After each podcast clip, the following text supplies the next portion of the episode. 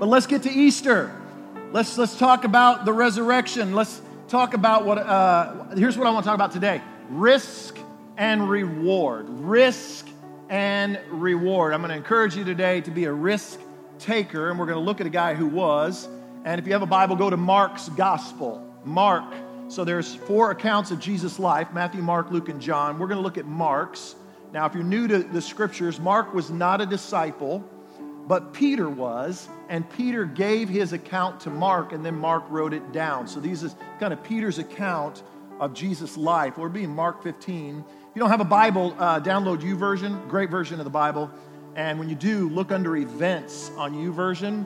You see the core church event. When you click on that, all the scripture is there. You can take notes there. There's a daily devotional, goes right along with this message, and other helpful things right there on YouVersion. But Mark 15, and let me set this up. Jesus has died, and he's hanging on the cross, and it's late on Friday afternoon, and we pick up the story in verse 42. It said, "This all happened on Friday, the day of preparation, the day before the Sabbath. As evening approached, Joseph of Arimathea took a risk." Joseph of Arimathea, he took a risk. He took a risk, and he went to Pilate, and he asked for Jesus' body. Joseph was an honored member of the high council. He was waiting for the kingdom of God to come. Pilate couldn't believe that Jesus was already dead, so he called the Roman officer, asked if he had died yet. The Roman officer confirmed that Jesus was dead, so Pilate told Joseph he could have the body. And basically, Pilate at this point is like, I don't want to mess with it. You can have it. Do whatever you want. It's yours. So Joseph bought a long sheet of linen cloth. Then he took Jesus' body down from the cross. He wrapped it in the cloth, laid it in a tomb that had been carved out of the rock. Then he rolled a stone in front of the entrance. Mary Magdalene and Mary, the mother of Joseph, they saw where Jesus' body was laid. Risk and reward. That's what I want to talk about. Father, in this moment, thank you just falls flat. What can we say in this moment? It's your day. We celebrate you today. May you be honored through sharing of your word now. May we all be able to gather some new insight and understanding to who you are, why you came. In Jesus' name. And the church said, Amen. All right, you can sit down.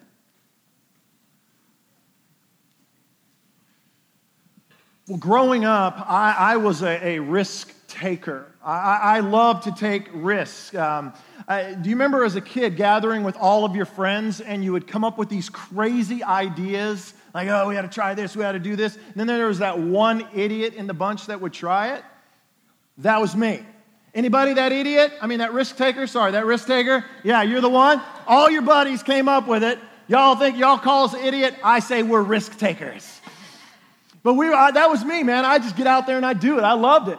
And one of the things I liked to do as a kid was ride my skateboard. I loved to skateboard when I was a kid. And I was kind of a street skater. So I'd hop curbs, jump stairs, and do just little tricks and things like that. Loved riding. In fact, this is a picture of me when I was 11 years old, back when I had hair. Like, look at that mop of hair. Where did that go? In this picture, I am doing a 360. And I am, by the way, right now, as an adult, I can still do a 360. Okay, anybody, all right? Anybody want to see me do a 360 right here and now? You brought a skateboard?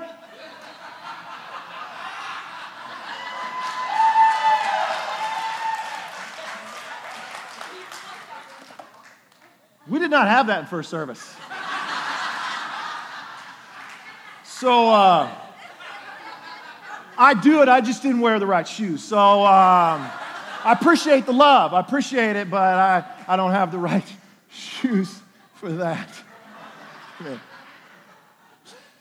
So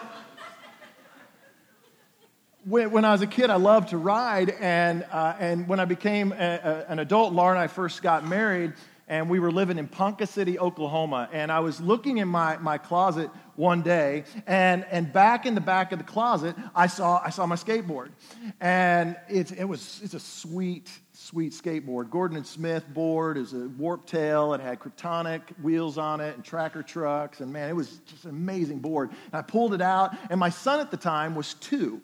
Stephen is like this tall, and I remember taking him, putting him on that board and kind of rocking him back and forth, and he was loving it. And then all of a sudden, I was looking at Laura, and I thought to myself, you know what? I need to show this lady, this boy still got some mad skills.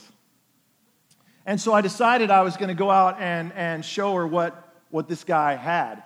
And so we walked out of our apartment. It was a beautiful sunny day, and we walked across the sidewalk and across the parking lot and over to the clubhouse. And at the clubhouse, they had a set of stairs. There were 4 different stairs. And so I remember Laura was standing at the bottom of the stairs, and I was up here, and I was going to jump these stairs.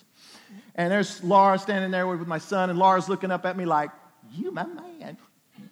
He's so sexy. He's so awesome." I was like, "That's right, girl. I'm about to show you right now." And so I remember just launching and taking up, and we're launching right off of the steps. And I remember in midair, I just kind of gave her a wink and went, "That's right, baby." You know, just kind of did one of those. And it was in mid-flight that I suddenly realized I was in trouble, because I didn't realize how much I had grown. And when I reached down to grab the board, it was a lot further down than I remembered. And I missed grabbing the board, and the board flew out one way. I went the other way, and when I landed, my ankle went this way, and my leg went that way. And I crumbled like a house of cards. And I remember in that moment, she's like, "Are you okay? Are you okay?" And I was like, "Yeah, I'm good, I'm good." And I remember standing up, and I remember the excruciating pain. And my son was like, "Daddy, you okay?" And I'm like, "I'm fine, boy, I'm fine." And I remember trying to walk it off. It hurt so bad. Fast forward about 25 years, I rolled my ankle playing basketball. I went into the doctor, he x-rayed it, and he's looking at this x-ray, and he goes, "Did you by chance break your ankle like 25 years ago?" It's like, I guess I did. Didn't even know it. In life, if you want great reward, it requires great risk. If you want the reward of marriage, you've got to take the risk of saying, "I do." If you want a degree, there is great risk to you financially. If you want to own a home, there is great risk to that. If you're older and you want to change careers, there's great reward for that, but there's a great risk. If you are, whatever it is you're wanting to do, if you want to have a great reward in life, it's going to require a great risk. You want to have kids, it's going to require a great risk.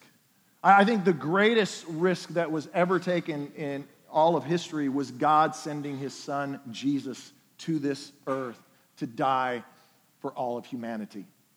Because the great risk that he took was that he would be rejected, that people wouldn't believe him, that no one would follow him. And I think also the greatest risk that any of us can ever take in this life is to choose to believe that story.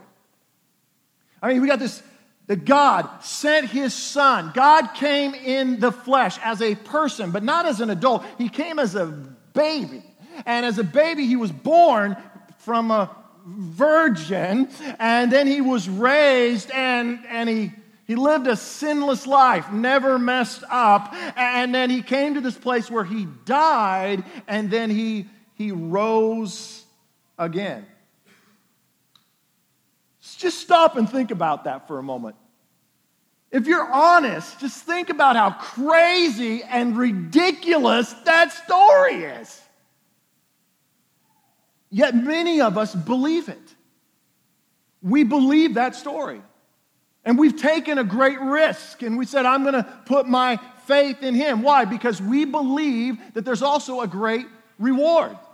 And we believe, man, if I believe in Jesus, I believe that I can have forgiveness. Like all my sin, all my shame, all my brokenness, anything I've ever done will not be counted against me. Like he'll give me a second chance. You want to talk about a great reward? I can have hope in this life. I can have healing for my soul. This world has no peace, but thanks be to Jesus, I can have peace. And if I don't know where I'm headed, when I'm with Jesus, he gives me purpose. He gives me a moral compass. He gives me a place to go. He gives me purpose in my life. And then on top of that, I have the promise of eternal life.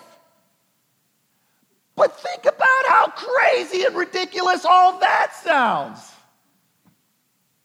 Yet many of us believe it. It takes great risk to believe that. It takes a great risk of faith. So if you're here today and you're not a follower of Jesus, I'm not going to say anything today to try to convince you, win you over, take away all your doubts. In fact, probably what I'm going to do is raise more doubts. I'm going to make it like you're going to walk out of here and you'll be like, well, dang, I'm even more confused. Now, I know some of you right now as followers of Jesus, you're like, no, Brad, make it easy. No, Brad, explain it all because I want them to, But here's the thing. If you're not a follower of Jesus, nothing I say today is going to convince you. It's a risk. You have to take a risk of faith. That's what faith is. So we're going to look at this guy named Joseph of Arimathea, because if anybody took a great risk in following Jesus, it was Joseph. And some of the same risks he took are the risks that we are going to have to take as well. And so as we just read the story just a moment ago, Jesus has died. He's hanging on that cross, and Joseph goes to Pilate. And it says this in verse 43. Look back at verse 43. Joseph of Arimathea, he did what? Say these three words. He did what? He took a risk. One more time. He did what? He took a risk. And he went to Pilate and he asked for Jesus' body. Now, Joseph was an honored member of the high council, and he was waiting for the kingdom of God to come. Now Joseph is a very kind of mysterious character. He just suddenly pops up, by the way, here in Scripture. In fact, for those of us who follow Jesus, you may have never even heard of this guy ever before. You're like, well, who is this guy? Like, he's not mentioned anywhere else. And then all of a sudden, at this pivotal moment in history, boom, Joseph pops up. And he's mentioned in all four of the gospel accounts. Matthew and Mark and Luke and John, the gospels that tell the story of Jesus, all of them talk about this guy named Joseph of Arimathea. So when we look at the gospel accounts, we kind of get a picture of who this guy is. First of all, he's extremely wealthy. He can afford his own tomb. He's very wealthy. He's also very well respected among people. He was known as a man of very good character and integrity. We know he was a member of the high council. In other words, he was one of the religious leaders that sat on the council. But he wasn't just on the council. He was an honored member of the council. So he was held in really high esteem. Not only that, but he had incredible influence. Because why? Well, he went to Pilate. Wait, hang on, time out. How can you get an audience with Pilate unless you are a man of incredible influence? And that's who Joseph is. But he's at a crossroads right now in his life because he's also a Jewish man. And as a Jew, he, like all the rest of the Jewish people, they were waiting on the Messiah. And you look throughout the Old Testament, the prophets talked about this Messiah that was going to come and rescue Israel. So all Jewish boys, girls, men, and women, all looking for the Messiah, including him. And then he hears about Jesus. And he gets intrigued by Jesus because he starts hearing about the miracles that Jesus is doing. And then he begins to watch Jesus. And he begins to hear people, or these rumblings that Jesus might be the Messiah. He's watching Jesus do all these miracles, and he's listening to these teachings of Jesus about the kingdom of God, and then he's seeing some of the prophecies. He's like, I grew up hearing about that, and he's fulfilling that. He's doing that, and suddenly we see that Joseph becomes a believer. He takes a risk, and he becomes a follower of Jesus. But John says something very interesting in his gospel. John says that he became a follower of Jesus, but he was a secret follower because he lived in fear of the Jewish leaders. Because think about it, he's an honored member of the council. He's on the council that has convicted Jesus. They're the ones who are saying Jesus is a blasphemer. They're the ones who are against Jesus. And so he's like, I'm a follower, but I'm going to keep it on the down low. And then Luke, in his gospel account, he says that that he was on, listen to this, he was on the council that convicted Jesus. So on that Thursday night when Jesus was put before the religious leaders, Joseph of Arimathea sat on the council, but he remained silent. And Luke records that he didn't agree with the council, but he didn't say anything. And now here he is at another crossroads in his life because Jesus has died. Jesus is dead, but for some reason, something compels him, and Joseph, for some reason, presses through his doubts, presses through his questions, and Mark says he took a risk. Come on, turn to somebody and tell them, it's worth the risk. Come on, tell somebody, it's worth the risk. Like, we all face various times of doubt in our lives. And questions in our lives about all kinds of things in our lives. Listen, when things are going good, doubt is low, isn't it? Like you think about your kids. When your kids are doing great, you're like, woo, Rhodes Scholar. Whoop, whoop. I mean, you're excited. I was at a coffee shop a couple weeks ago, and I overheard this dad, and he was talking about his son. And his son was playing baseball, and in the very first time his son got up to bat, he hit a grand slam home run. Wow, that's incredible. I'm leaning in. Oh, I'm glad to hear this story. And the guy he's sitting with says, that's incredible. Your son got up, hit it, and cracked it, and the ball goes over the fence. He's like, oh, no, I'm sorry, no. This is coach pitch. My son's in second grade. No, he didn't hit it over the fence. He actually hit it like to second base, but the second baseman couldn't get to the ball fast enough, and he fumbled it, and he ran past first, so he took second, and then the guy took the ball, and he threw it to second, but he overthrew him into the outfield, so he ran to third, and I'm yelling, go home, run home! And so the outfielder throws it, but he throws it out into the parking lot, and my son gets home, home run! And this guy in this moment's thinking, can you believe this? Scholarship's coming, major leagues, he's going to be in the Hall of Fame! He's 7. But come on, haven't we all done that? When your kid's just brilliant, they're doing great. You're like, man, my kid has got all this, wow. And then you look over and your kid's eating dirt. Like, there's no chance here. Same thing is true when you're following Jesus. It's easy to have faith. It's easy to take the risk. It's easy to believe when things are going good. When things are going good, doubts are low. You pray a prayer, God answers the prayer. Whoop, whoop, Jesus is alive. I mean, it's easy. I mean, you pay your bills. There's money in the bank. Whoop, whoop, give him glory, give him praise, raise the roof. I mean, you're excited. You know, when your kids are mining, when things are going well, when you pray and you get the promotion, when there's no health issues and you're physically strong, it's easy to believe when the doubts are low. But that's not the story here for Joseph. I mean, when you look at this story for Joseph, this isn't one of those moments. He's staring down death. Like, if there's ever a moment to doubt, this is the one. If there's ever a moment to not take a risk, this is that moment. But here's the thing. Every follower of Jesus will face a crisis of faith.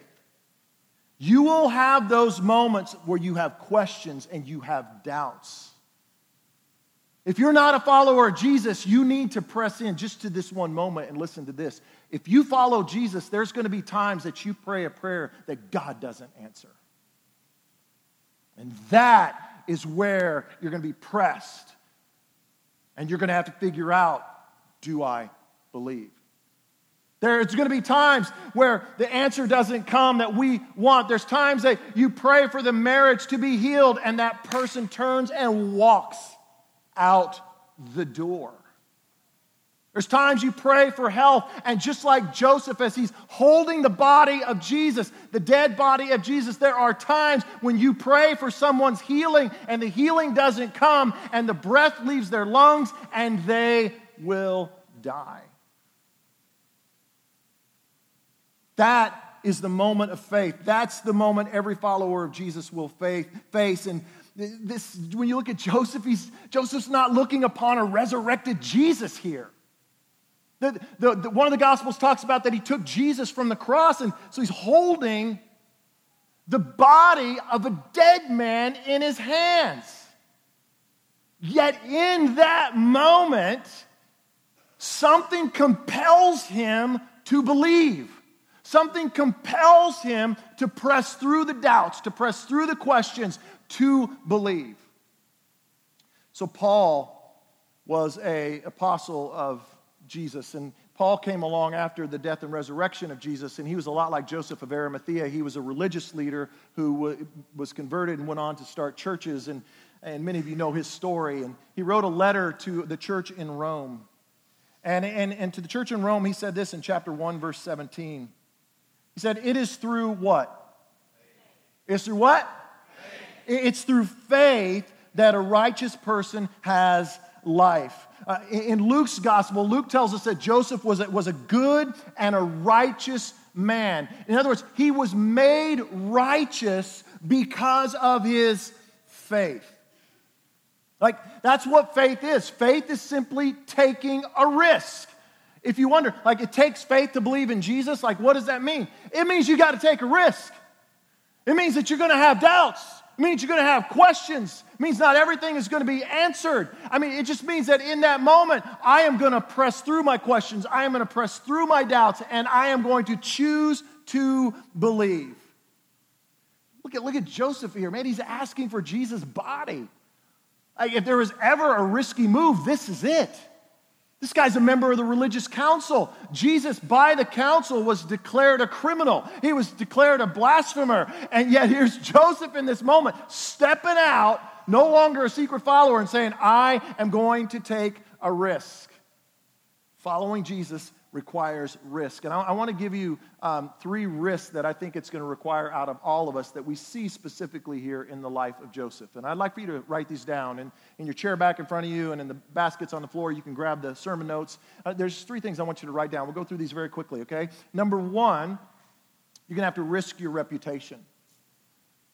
You're going to have to risk your reputation. Like, when you look at Joseph, again, religious leader on the high council, and Scripture doesn't tell us this, but tradition tells us that after he took Jesus' body off the cross and put it in the grave, the high council arrested him and put him in prison for what he did.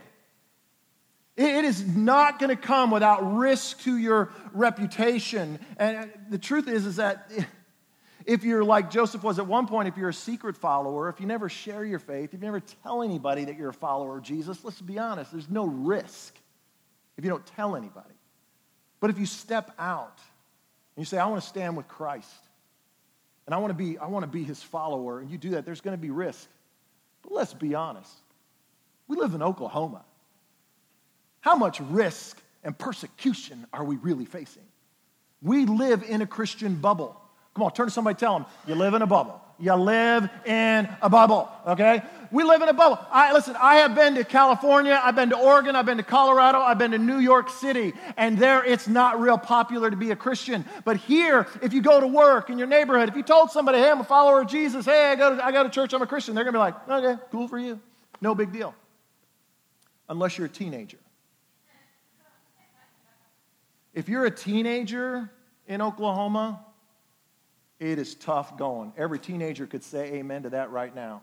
If a teenager in any of our schools right now says, hey, I'm a follower of Jesus, they risk persecution right here in our hometown. Because Christianity is no longer seen as this message of love. It's seen as a message of hate. It's seen as a message that is divisive. It's seen as a message that is that pushes others away. That's not the message of Jesus, but if one of our young people stands up and they say, hey, I'm a follower of Jesus, they're going to be ridiculed for that. They're going to suffer their reputation. And guess what? It's eventually going to come up the chain to us as adults. The bubble has been popped. Come on, turn to somebody, tell them, the bubble has been popped. Get ready.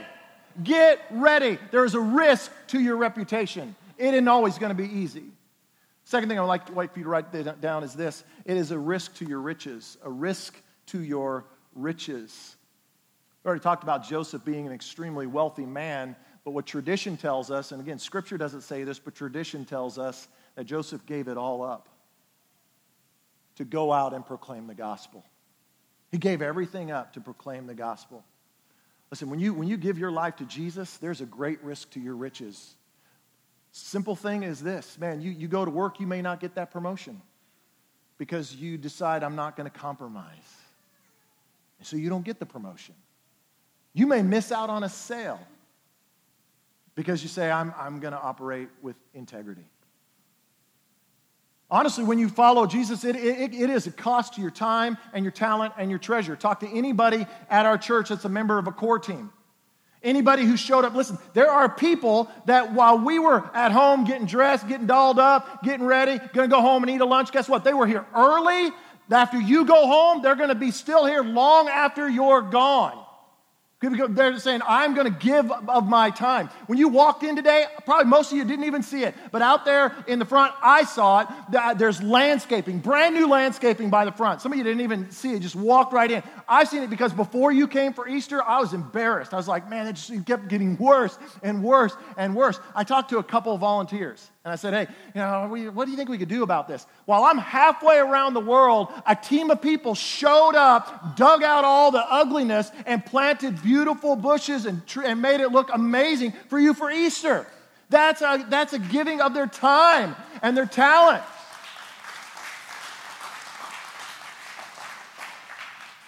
I know right now they're saying, don't clap for me, grab a shovel. That's what they want, grab a shovel. So I'm going to run out of time, but... And I didn't say this in first service, but let me just say this real quick, okay? And I mean no disrespect, and that's going to be the worst thing to say on Easter. But sometimes this is the way we get off the hook. Oh, I'm just going to clap.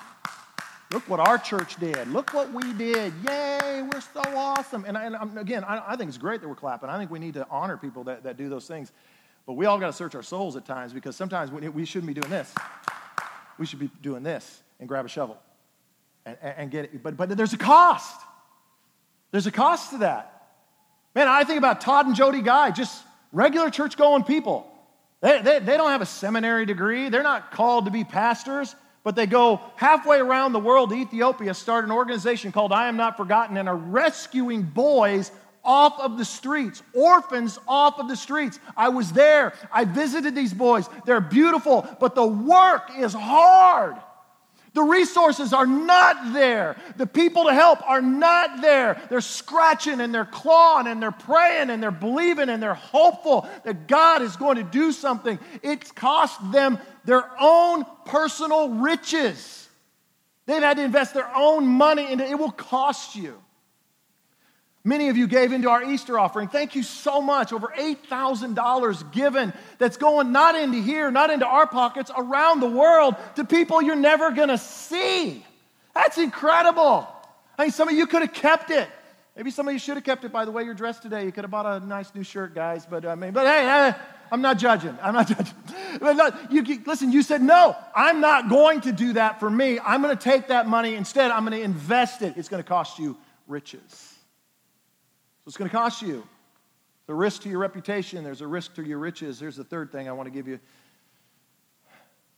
It's a risk to your relationships. Joseph lost some friends. He was held in high regard by a lot of people. And the moment he sided with Jesus, he lost family. He lost friends. He lost business. He lost his place on the council. People were looking at him like, Joe, what are you doing, man? Are you crazy? What's wrong with you? When you step out and follow Jesus, there's a risk to relationships because you're not going to do what they do. You're not going to say what they say. You're not going to treat people the way that others treat people. You're going to stand up for those that people laugh at and scorn and ridicule. You're going to give your time in places that they would never give their time. They're going to look at you like you're crazy to believe and follow this Jesus. And you say, yeah, I am. It's going to cost you relationships. So Matthew, who was one of the disciples of Jesus, he wrote these words about Joseph in his gospel account. He said, Joseph took the body, he wrapped it in a long sheet of clean linen cloth, and he placed it in his own tomb. I want you to think of the picture here is that Joseph had this tomb that was intended for him, and instead, Jesus was placed in the tomb intended for Joseph. I think this is an incredible picture of why Jesus came. You and I are held captive by sin. We are dead in our sin, is what the scriptures say. I have no way to get free. I am locked in a tomb of sin and shame and rebellion and brokenness. And those of you that follow Jesus, you know this to be true. There's no way you can break free. You try to step out of that tomb and you get pulled right back into that tomb. You try to step out of that tomb, you get pulled right back into that tomb. And this is the darkness that overwhelms you. And if you're not a follower of Jesus, you know this to be true. There's this darkness over you that you can't shake. Like everything you're trying, you got this relationship, and you got this job, and you got this car, and you got this TV, and you got this money, and you got this club you're going to, and you do all those things, but you can't shake the darkness. And it's because you're trapped. We're all trapped in a tomb, but there's good news. Jesus stepped into Joseph's tomb, which means Jesus steps into our tomb. Jesus took on your sin, your shame, your brokenness. He stepped in the light, into the darkness with the light, lit it up, conquered the darkness, conquered death, conquered sin one time for all time. Give him some praise for that. Come on now.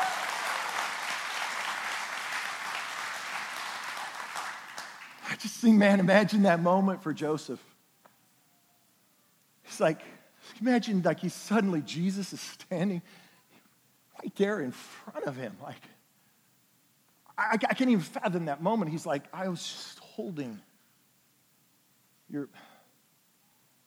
And I don't know what that exchange must have been like. Scripture doesn't tell us, but I just got to imagine that Jesus is just probably not even saying anything, just looking at Joseph, and they're just exchanging a conversation through a look. And I think Jesus is just looking at Joseph like, I know what you did. I know the risk. I know the risk that you took. Thanks for taking that risk. And Joseph in that moment just got to be completely overwhelmed. Like, I believed, but I kind of had doubts and I had questions, but I still chose to believe, and now there you are. Listen, Jesus wants to walk you out of your tomb. He wants to walk you into a new life. But it takes a risk. You got to take a risk. There's nothing I've said, there's nothing I'm going to say that's going to convince you. It's simply a risk of faith. But here's what I know about God is so merciful and so full of love. I don't know what your picture is of Jesus or Christianity, whether you're raised in the church or you've never been in church, but so many people have this perception that God is just angry and God can't wait to punish and God just wants to pour out his wrath and he just can't wait to scold you and send you on your way to hell. But that is not who Jesus is. That's not what the cross was about. The cross was about a God who saw a people trapped with no way out, and he said, I'll go. I'll take their place. I'll die so they don't have to die. I will conquer sin. I will conquer death one time for all time, and I will make a way so they can live in freedom. The cross is about love. It's about compassion. It's about mercy. It's about grace. But it's a risk.